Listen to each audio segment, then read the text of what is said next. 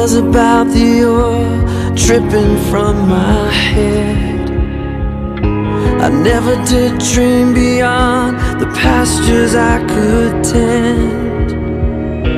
It never was about the praise, not about the street parade. I didn't really need a crowd when Goliath fell down. I never meant to woo a king with simple shepherd songs. Or hide away inside a cave, safe from danger's arms. I never meant to wear a crown or try to bring armies down. It never was about me and who I hope to be.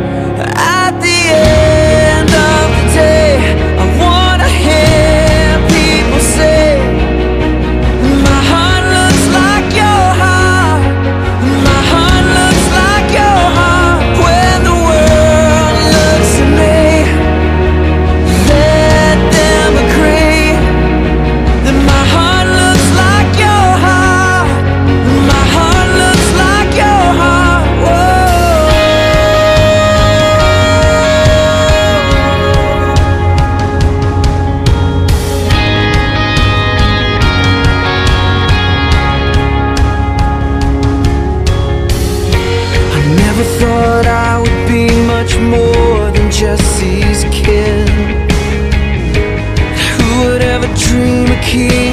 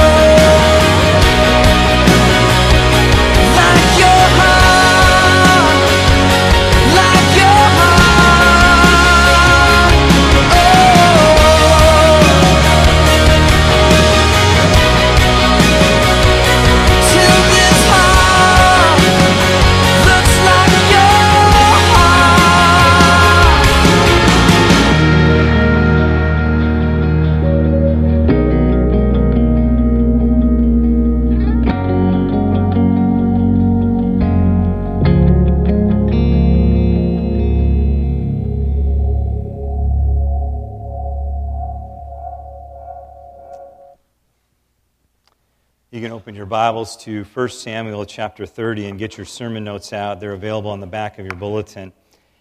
And uh, just wanted to um, talk about the life of David. When the Bible speaks about David, it, it describes him in several different places after, as a man after God's own heart. I want you to think about that for a minute. That is a description reserved for David, and when you think about it, there's something about David, something about his life, something about him that is so connected and linked to the heart of God that he has that title a man after God's own heart. Can you imagine the depth of relationship that it would take for your life description to be a man or a woman after God's own heart? I'm looking around this morning, and I, I know almost all of you. For those that I don't know, I, I look forward to getting to know you better in, in the days and weeks to come. But as I look around this room, I see people that would say, I want to have a heart after God. And when I look around this room, I, I don't think there's, there'd probably be very few that wouldn't want that distinction for their life. I know that you would say, I want a heart after God. But when you begin to think about it, you realize that's going to be difficult. And I'm pretty messed up. And my life has a lot of problems. So, as much as we may want it, we may say, I don't know if I can have a heart after God. But I want to encourage you this morning that David was pretty messed up himself. If you took all the Bible characters and put them out there and you didn't know much other than their story, you would probably vote David the least likely to have a heart after God. In fact, in today's language, we'd probably say David has a lot of issues. He does. He was a guy that, that really, he wasn't the most spiritual. He wasn't the most moral. In fact, David messed up a lot. He sinned a lot. He had a messed up life. He pretty much destroyed every meaningful relationship he ever had. You look at his life and, and you say, that is a big, bad mess of a life. And yet he's the one that has a heart after God. So if he has a heart after God, you can have a heart after God. All right? I want you to know that today that it's not just about how good you are or what you do. It's about this relationship, this linking with God. And we're going to look at it today in the life of David. And I want to let you know that there are things we can learn from his life because he did have a messed up life. He did have a lot of problems, and yet he was a man after God's own heart.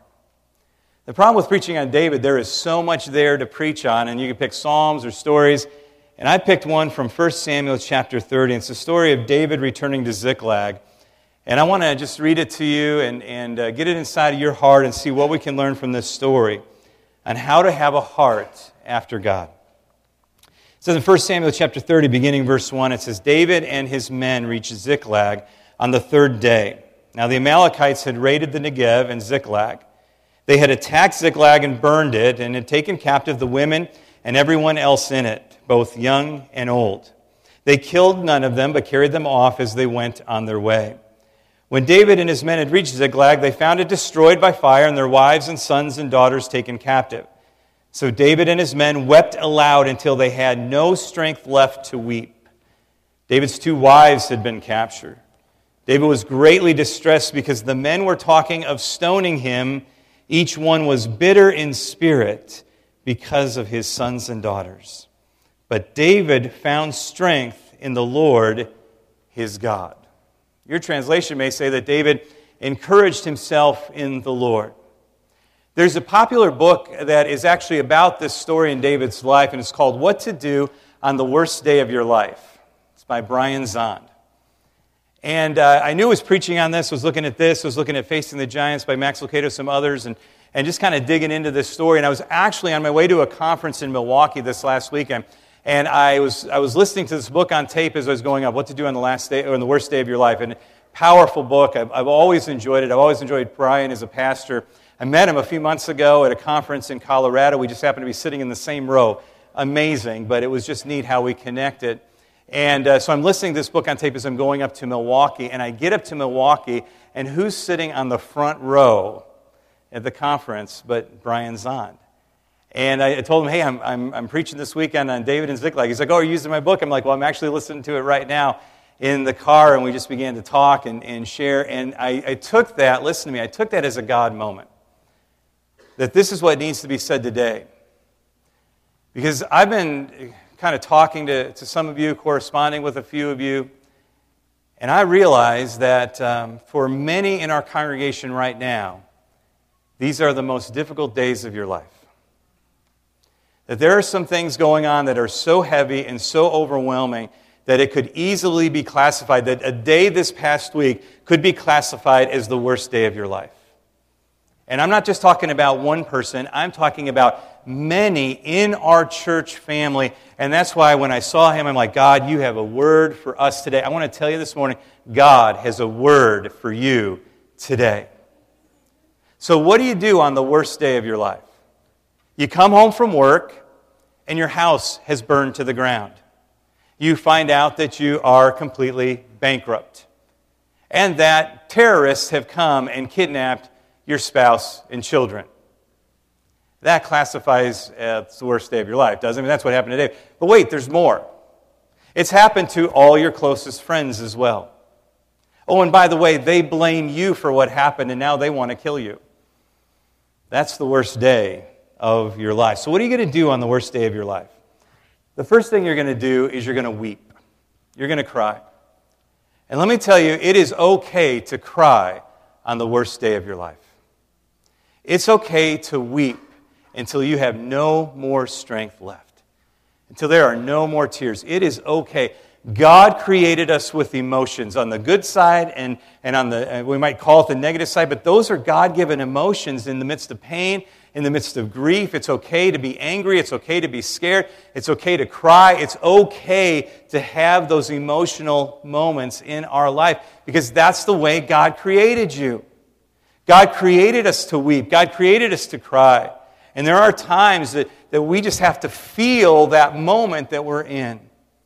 God says, I want you to feel the moment. And, and, and for many of you this last week, there have been many tears. And it's okay to cry. But I've had people tell me, I, I don't want to cry. And in fact, I sometimes feel ashamed if I ever cry and I'm preaching and cry or something like that. And, and I've had to deal with this myself. And you know what? Because sometimes we get this idea that, well, weeping isn't consistent with faith somehow. But that is a pretty messed up view of God and His Word. You want to know why? Because you look at the Bible, the, the father of faith, Abraham, he wept. He wept when Sarah died. Jacob wept over Rachel. Joseph wept when he was reunited with his brothers. Hezekiah wept when he received the word that he would die of the illness that he had.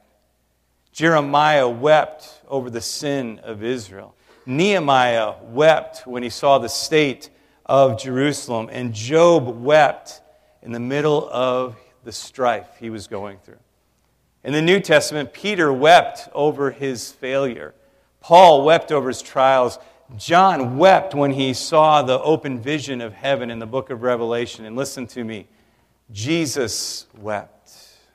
He cried when his friend Lazarus died and he saw Mary and Martha weeping and grieving and he was caught up in that moment. In fact, that's the shortest verse in the Bible, he, John 11 35. Jesus wept. But the very next verse tells us that when people were seeing how he was crying over Lazarus, they said, See how he loved him. Jesus felt, he felt everything you and I ever felt. We're going to be singing Christmas songs in the, in the coming weeks, and in a way, in the Manger, we say, No crying he makes. And how silly is that? If a baby isn't crying, that baby is not human and Jesus was human. The Bible calls Jesus a man of sorrow. He wept. He felt like you and I feel, and sometimes real life gives us reasons to cry. And it's okay. And it's okay. Guys, did you hear me? It's okay. It's all right. It's all right to feel that emotion. It's okay. But listen to me now. There comes a time when you've cried that last tear and you can't cry anymore. And there comes a time after crying to get up from your crying. David said it this way in Psalm 30, verse 5 Weeping may endure for a night, but joy comes in the morning. There's a moment to weep, there's a moment for sadness, there's a moment for that, but then there's a moment to get up. And on the worst day of your life, you are going to weep, but then there's a time to get up. And the Bible tells us, and I can't wait for this day, there's going to be a day where, where Christ comes and he dries all of our tears. And he takes care of that and he wipes our tears away. Is there anything more tender than, than a father or mother wiping the tear away gently from a child's eye? Jesus is going to wipe away our tears. And, and we have to move to that next level and beyond because if we don't come out of our grief, if we don't come out, out of our sadness and depression, it can begin to turn into what we call self pity. And we can begin to feel sorry for ourselves. Boy, this is a bad day. This is the worst day. I'm going through more than anybody else is going through, and it's just awful and it's horrible. And I just want to let you know I am preaching to myself today because I give the absolute best self pity parties in the world. And I'm sorry you're not invited to my party because I'm having too much fun by myself. And um, man, I can feel sorry for myself. And, and, and man, I, I got so bad that I had to have someone, and uh, I don't want to tell you who it is, but someone in my life come in and say, Daryl, you have got to stop this. This self pity, this feeling sorry for yourself, this is not helping you. This is going to destroy your life. And sometimes we just, we, boy, oh, I can't believe this happened. That, and we begin to be defined by that negative thing that happened to us. We begin to be defined by our grief rather than our victory. We, we get so into that bad moment that it becomes overwhelm us. And, and at some point, you've got to say, okay, enough. I've got to stop this.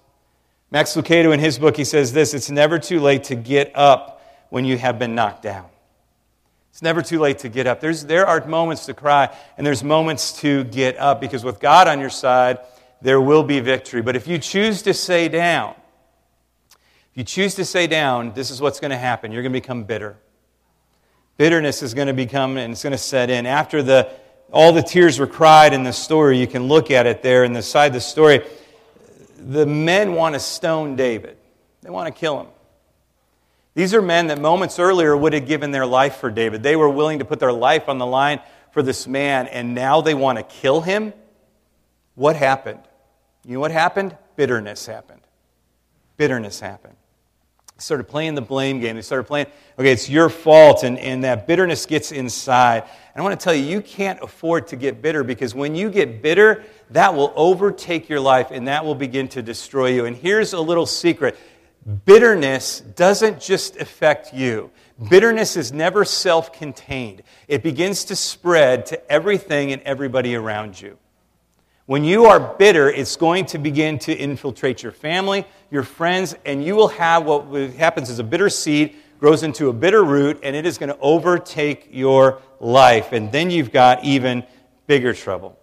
Not only is it affecting the people around you, it's affecting you. It's affecting your body and your health. It's affecting your mind, your heart, your spirit. And when that gets inside of you, man, it's going to destroy you. Bitterness has destroyed families, it has destroyed companies, it has destroyed churches.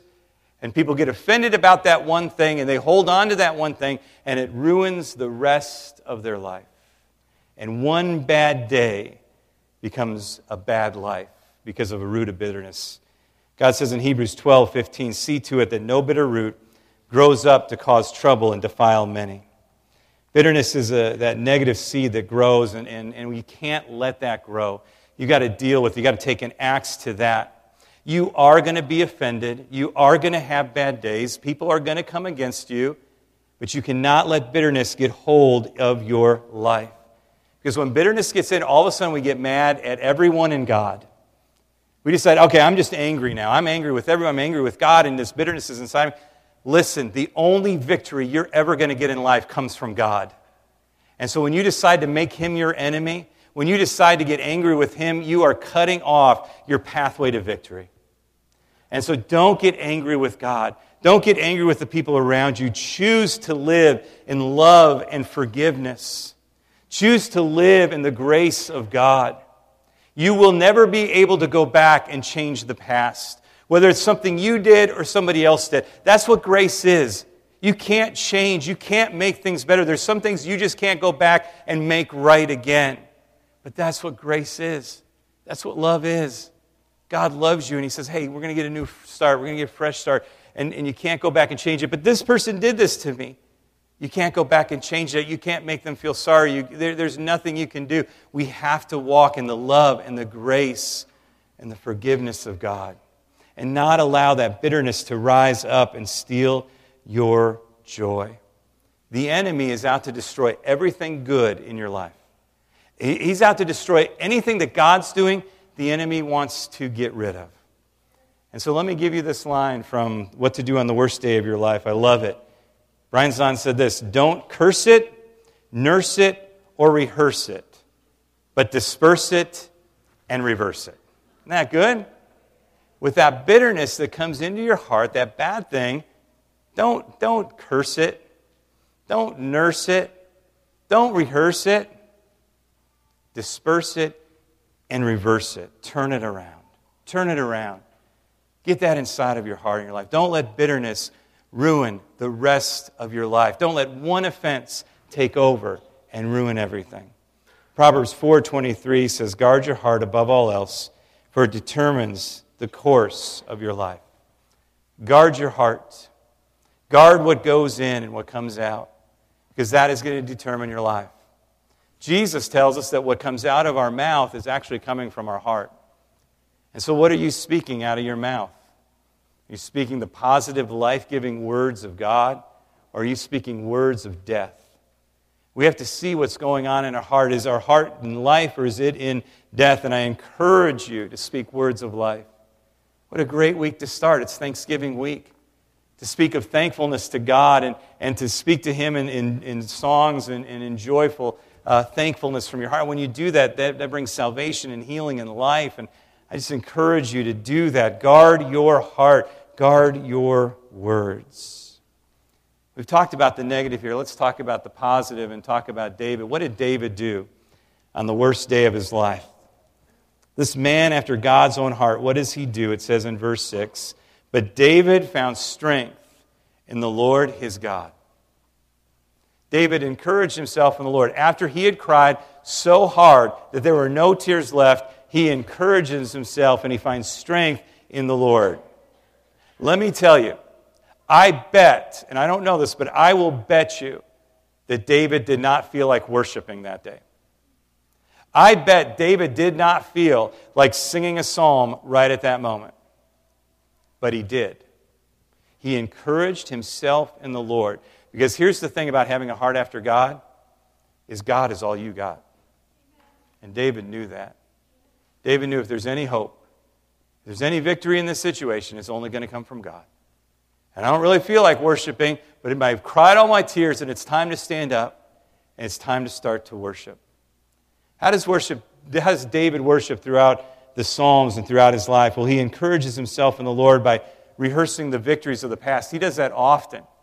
He'll, he'll, he'll talk about how God had delivered him from the, the lion and the bear and how God had given him victory over Goliath. And we also see in, in, in throughout his life that he, he was able to escape Saul and his enemies time and time again. And so David would constantly rehearse the victory in the past. God, you've done this for me. You've taken care of me here and there. And, and we can rehearse what God has done for us in the past. And then we sing in the present. And let me just turn your attention toward Psalm 34 and a, a psalm of David that I could see him even singing in this dark moment of his life, he begins to sing, I will bless the Lord at all times. His praise shall continually be in my mouth. At all times, on the good days and on the bad days, and in between, I will praise the Lord. I will continually bless the Lord. And then you jump down to verse 3. He says, Oh, magnify the Lord with me, and let us exalt his name together. I love that. Let us magnify the Lord. You know what you do? When you put a magnifying glass on something, you make it bigger. I will magnify the Lord. When I make God bigger, my troubles get smaller. We sometimes magnify our troubles, don't we? And that leads to a bitter spirit. But he says, magnify the Lord. And that's what we need to be doing is magnifying the Lord. And God is bigger than whatever you're going through. He's bigger than the worst day of your life.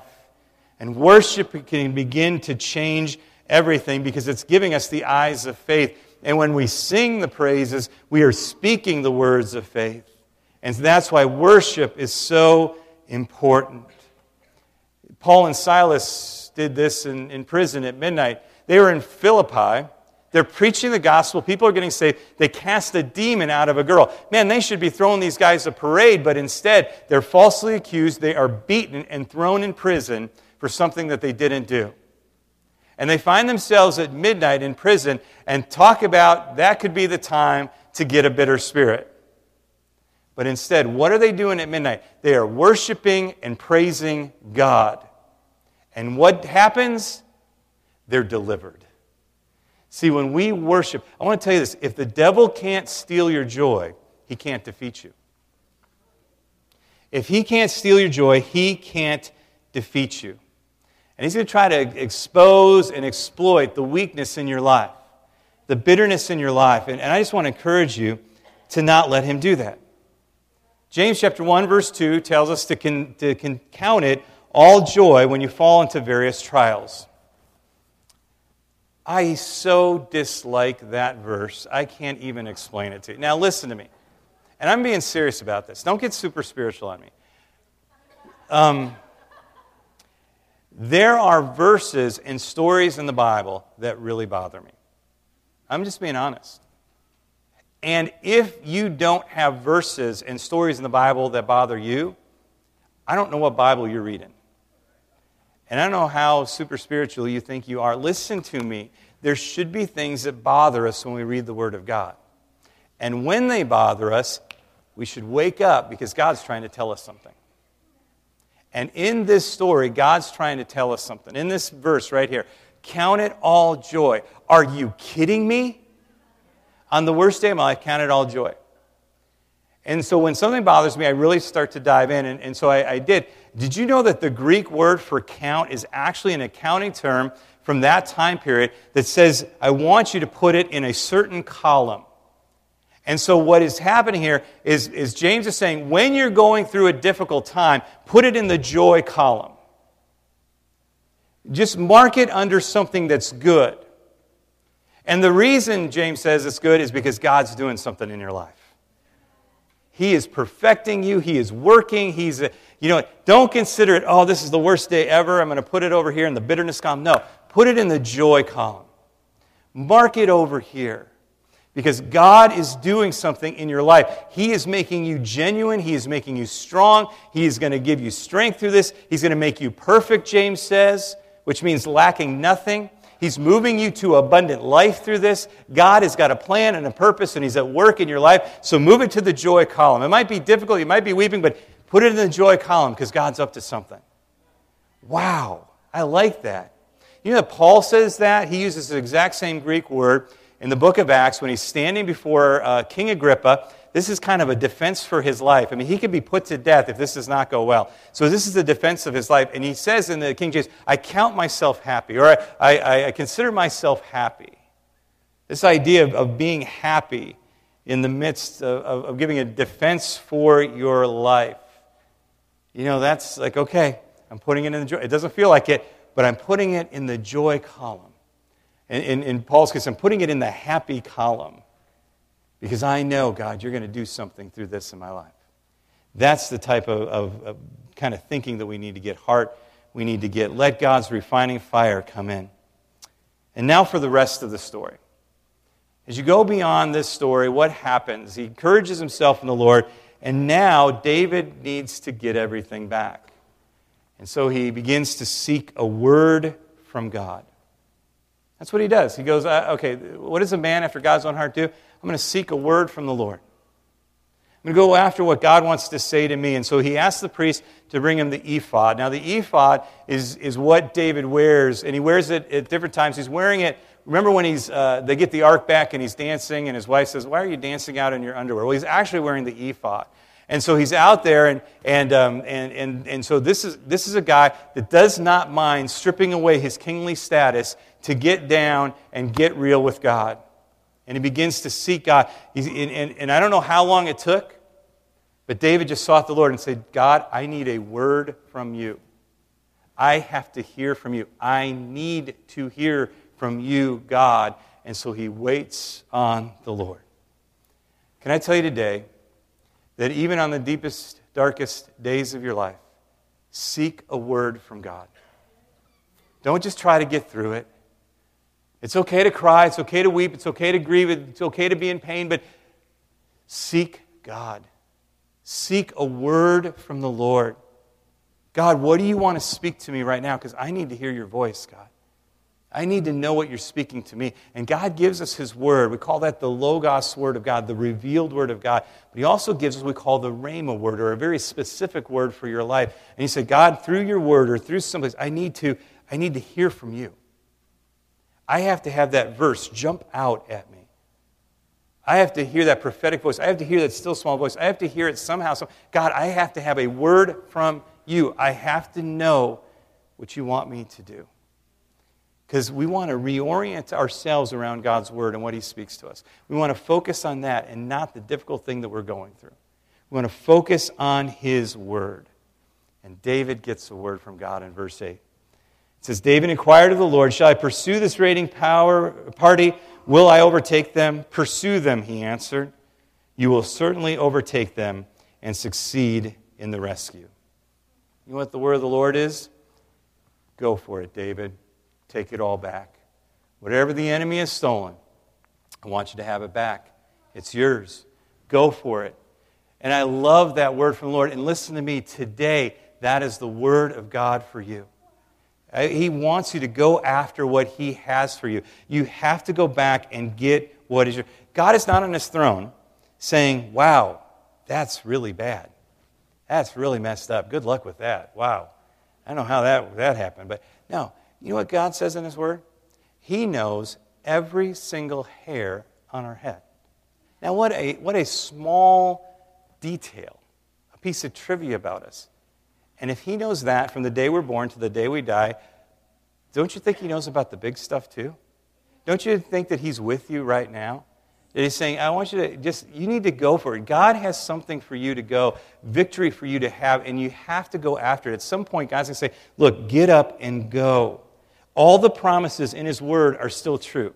None of them stopped. You have to say, okay, I'm going to go after. And here's the thing you have to get a vision for your life from God. God's got victory in your future, and so you've got to get God's view of your life, God's vision for your life. Not how you feel, not what you think you can do, but get God's vision about who you are and your destiny. That's what you have to do. That's what you have to hold on to. In your word from the Lord, you hold on to that. God, you said that in your word. And there are certain people that, that have dreams and visions, and I've heard prophetic words. And when I get that, man, I hold on to that because, God, you said that. I may not feel like it, but you said it. And that's your vision. I want your vision, not my vision for my life. What do you see when you look at your life? What do you, look, what do you see? See what God sees.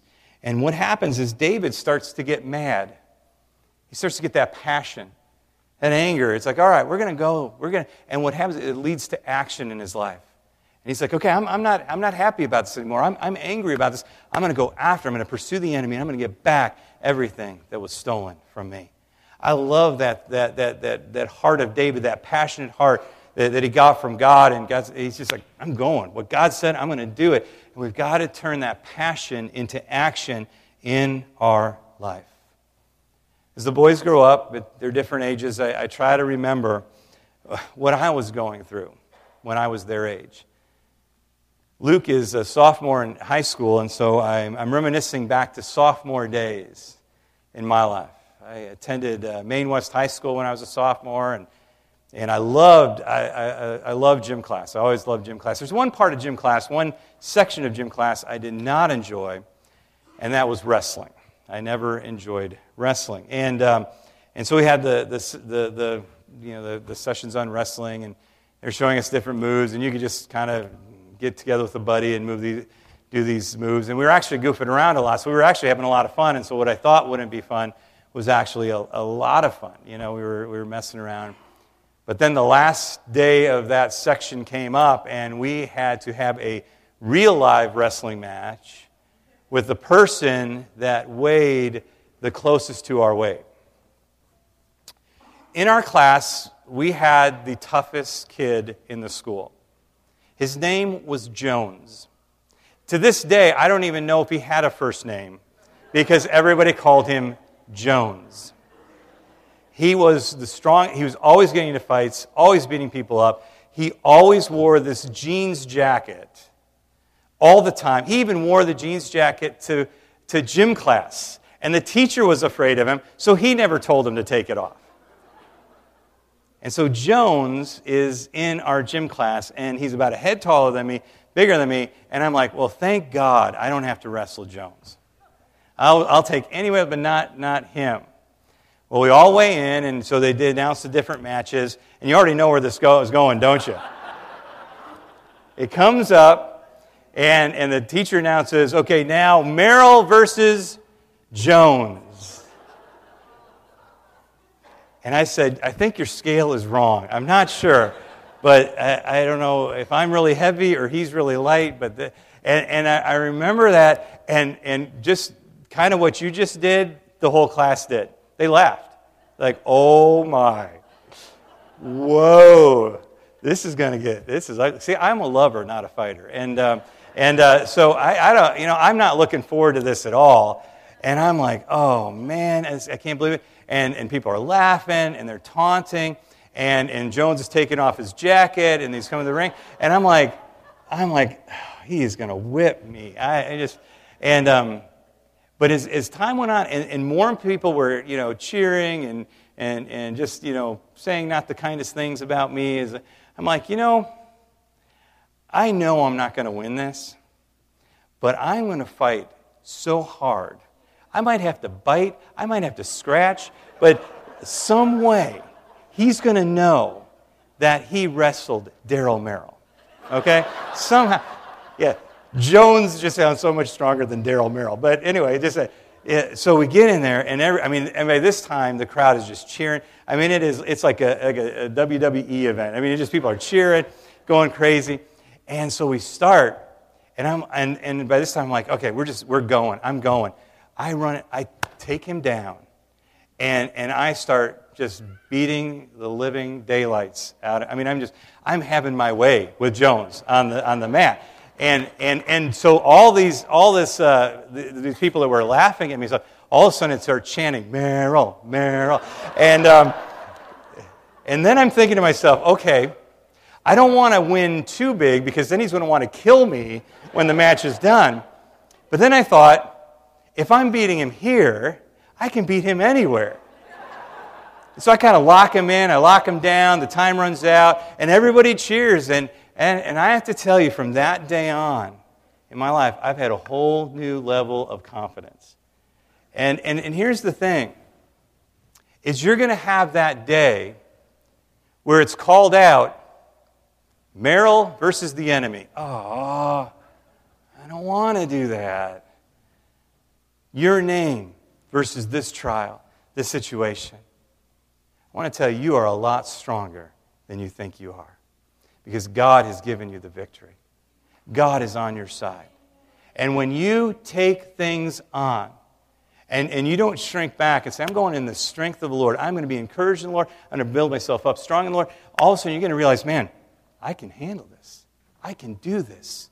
That's what David had a heart after God. When, when he lost everything and everybody wants to kill him, he's like, okay, God, what do you want me to do? Go back and get it. Okay, God, we're going.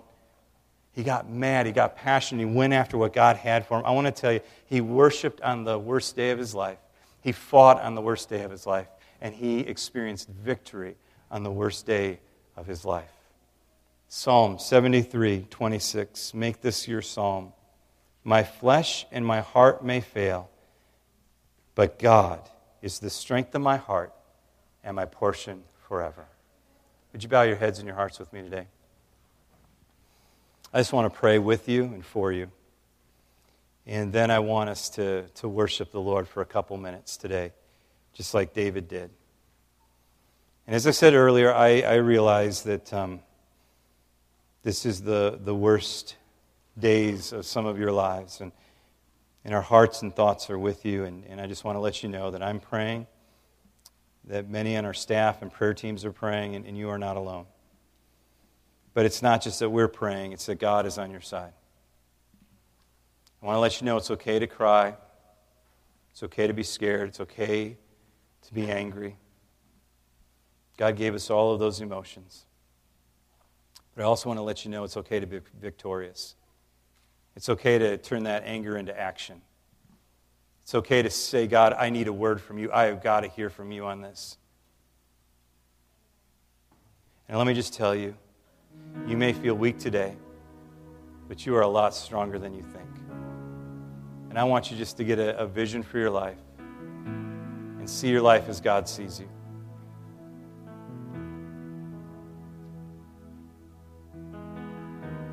I don't know everybody here. I don't know everybody listening on the radio. I don't know everybody that's watching online. But this all begins with a personal relationship with God through Jesus Christ. We are all going to have bad days. We're all going to go through what real life does to us, and it beats us up. But God gives us the victory. He says, The devil comes to steal, kill, and destroy. But Jesus said, I have come that you might have abundant life. And I want to tell you that abundant life is not just for this life, but it's for all of eternity. God designed you to spend eternity with Him. You were created for a relationship with God. But we have chosen to go our own way, to do our own thing. May find ourselves far from God, as David did several times in his life. But today, I want to tell you that Jesus Christ died on the cross for your sins, those things that separate you from God. And He wants that relationship. He desires to be close to you. He desires to be your victory and to be your strength. So I just want to pray this prayer that, that God will forgive your sins, that you'll have new life in Him. And that you, I just want you to be able to experience what David experienced in the hard days of life. And so if you want to make that relationship with God, maybe you've been listening today and you say, Man, I need to be right with God. I, I need this. I want you just to repeat this prayer after me. Make this commitment. Come home today and say, Dear Lord Jesus, I know that I'm a sinner. I need your forgiveness. I believe that you died for my sins. I want to turn from my sins. I now invite you, Jesus, to come into my heart and life. I want to trust and follow you as my Lord and Savior. In Jesus' name, amen. Let me pray for you. God, I thank you for today. I thank you for your word. I thank you for your presence. God, I thank you for those that came home to you today. And God, I pray that you would give them new life, that abundant life, that victorious life. God, all of us that know you need that. On the good days and on the bad days, God, we need you. You are the one constant in our life. And so, God, we will sing your praises. We will seek your word. God, we will draw close to you. And God, we will get our vision for life from you. Give us victory today. We want to know you, Lord. So today, in these quiet closing moments, we seek you. Would you stand with me and let's just sing to the Lord draw near to Him in these last moments we have together. Thank you, God.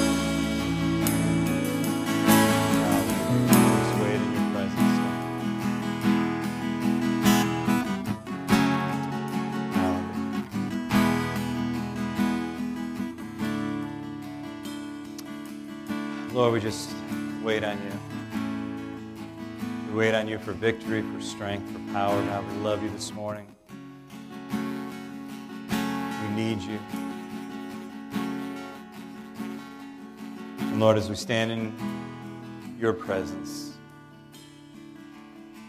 though our flesh and our heart may fail, you are the strength of our heart and our portion for forever. God, thank you for the victory that you give when we wait on you, when we're in your presence, when we sing your praise, even in the most difficult times. We love you today. We need you. And God, I just thank you for what you've done. I just pray that you continue your good work, Lord, now and into the week to come. Thank you, God, for each person here. Lord, we weren't here by accident. We were here to hear from you and to meet with you. And God, I thank you that you met with us today.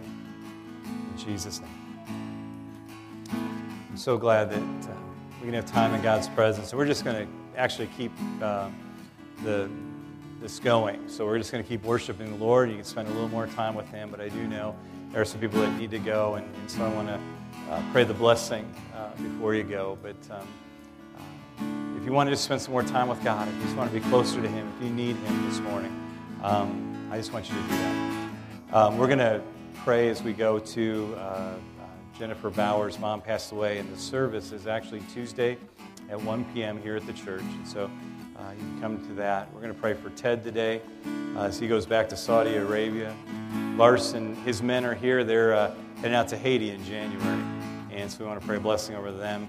And Pastor Merrill is this close to coming home. He's uh, getting on a plane today. And uh, he'll be back. Uh, he'll be back by Tuesday, and I'm sure he'll give us a report next Sunday of how of how God has been with him. Um, if you're around Jennifer or Ted or, or, these men back here, would you just put a hand on their shoulder and, and you might need to walk around. And we're just going to pray, and we're going to pray a blessing. And uh, so go ahead and do that if you want to go there and just pray with them and just receive the blessing of the Lord this morning. May the Lord bless you and protect you. May the Lord smile on you and be gracious to you. May He show you His favor and give you His peace. God, I thank you for that blessing that rests on all of us, God. All of us that have a heart after you, God. I thank you for that. That blessing that's there in the good and the bad. God, you are there with your favor and your love and your grace, and I thank you for that. Lord, we, we pray for Jennifer and her family, and we pray for those across our uh, congregation that are grieving right now with the loss or, or, or the impending loss of, of a loved one, of a father, of a mother. Lord, our hearts are broken for those that, that weep, and we weep with them, God. We pray that you would give comfort. Lord, I pray, God, that you would be with uh, those that have a prodigal that is far away from you. And God, I pray that you would bring the prodigal home. Lord, for those that are giving their life to go out uh, in, in missions, Lord, I pray for Ted that you would just be around him and, and Lord, that he would, he would just have a freedom to preach the gospel in Saudi Arabia and that he wouldn't fear prison or, or anything, but God, you would keep him protected. For Katie, Lord, we just thank you for the good report, and we just believe, God, you have even greater things ahead for her. For the men that are heading to Haiti to, to build this school, uh, Lord, uh, God, they're going in obedience to you into a, a place that needs the gospel. And God, go with them and give them strength to provide for their every need. Lord, go with us today and keep us safe and strong, Lord. Keep Pastor Merrill safe and strong until he's home with us. And uh, again, God, we just pray this in Jesus' name. And uh, we can't wait to gather together again as a church and worship you in the days to come. In Jesus' name, amen. Amen. Amen. Amen. It's been good to be in God's house, hasn't it? If you want to stay in worship, you can for a few minutes and, and do that. If you want to get a uh, uh, angel tree gift, you better run out there right now because there's not many left If you need special prayer, I'll be down front to pray with you. But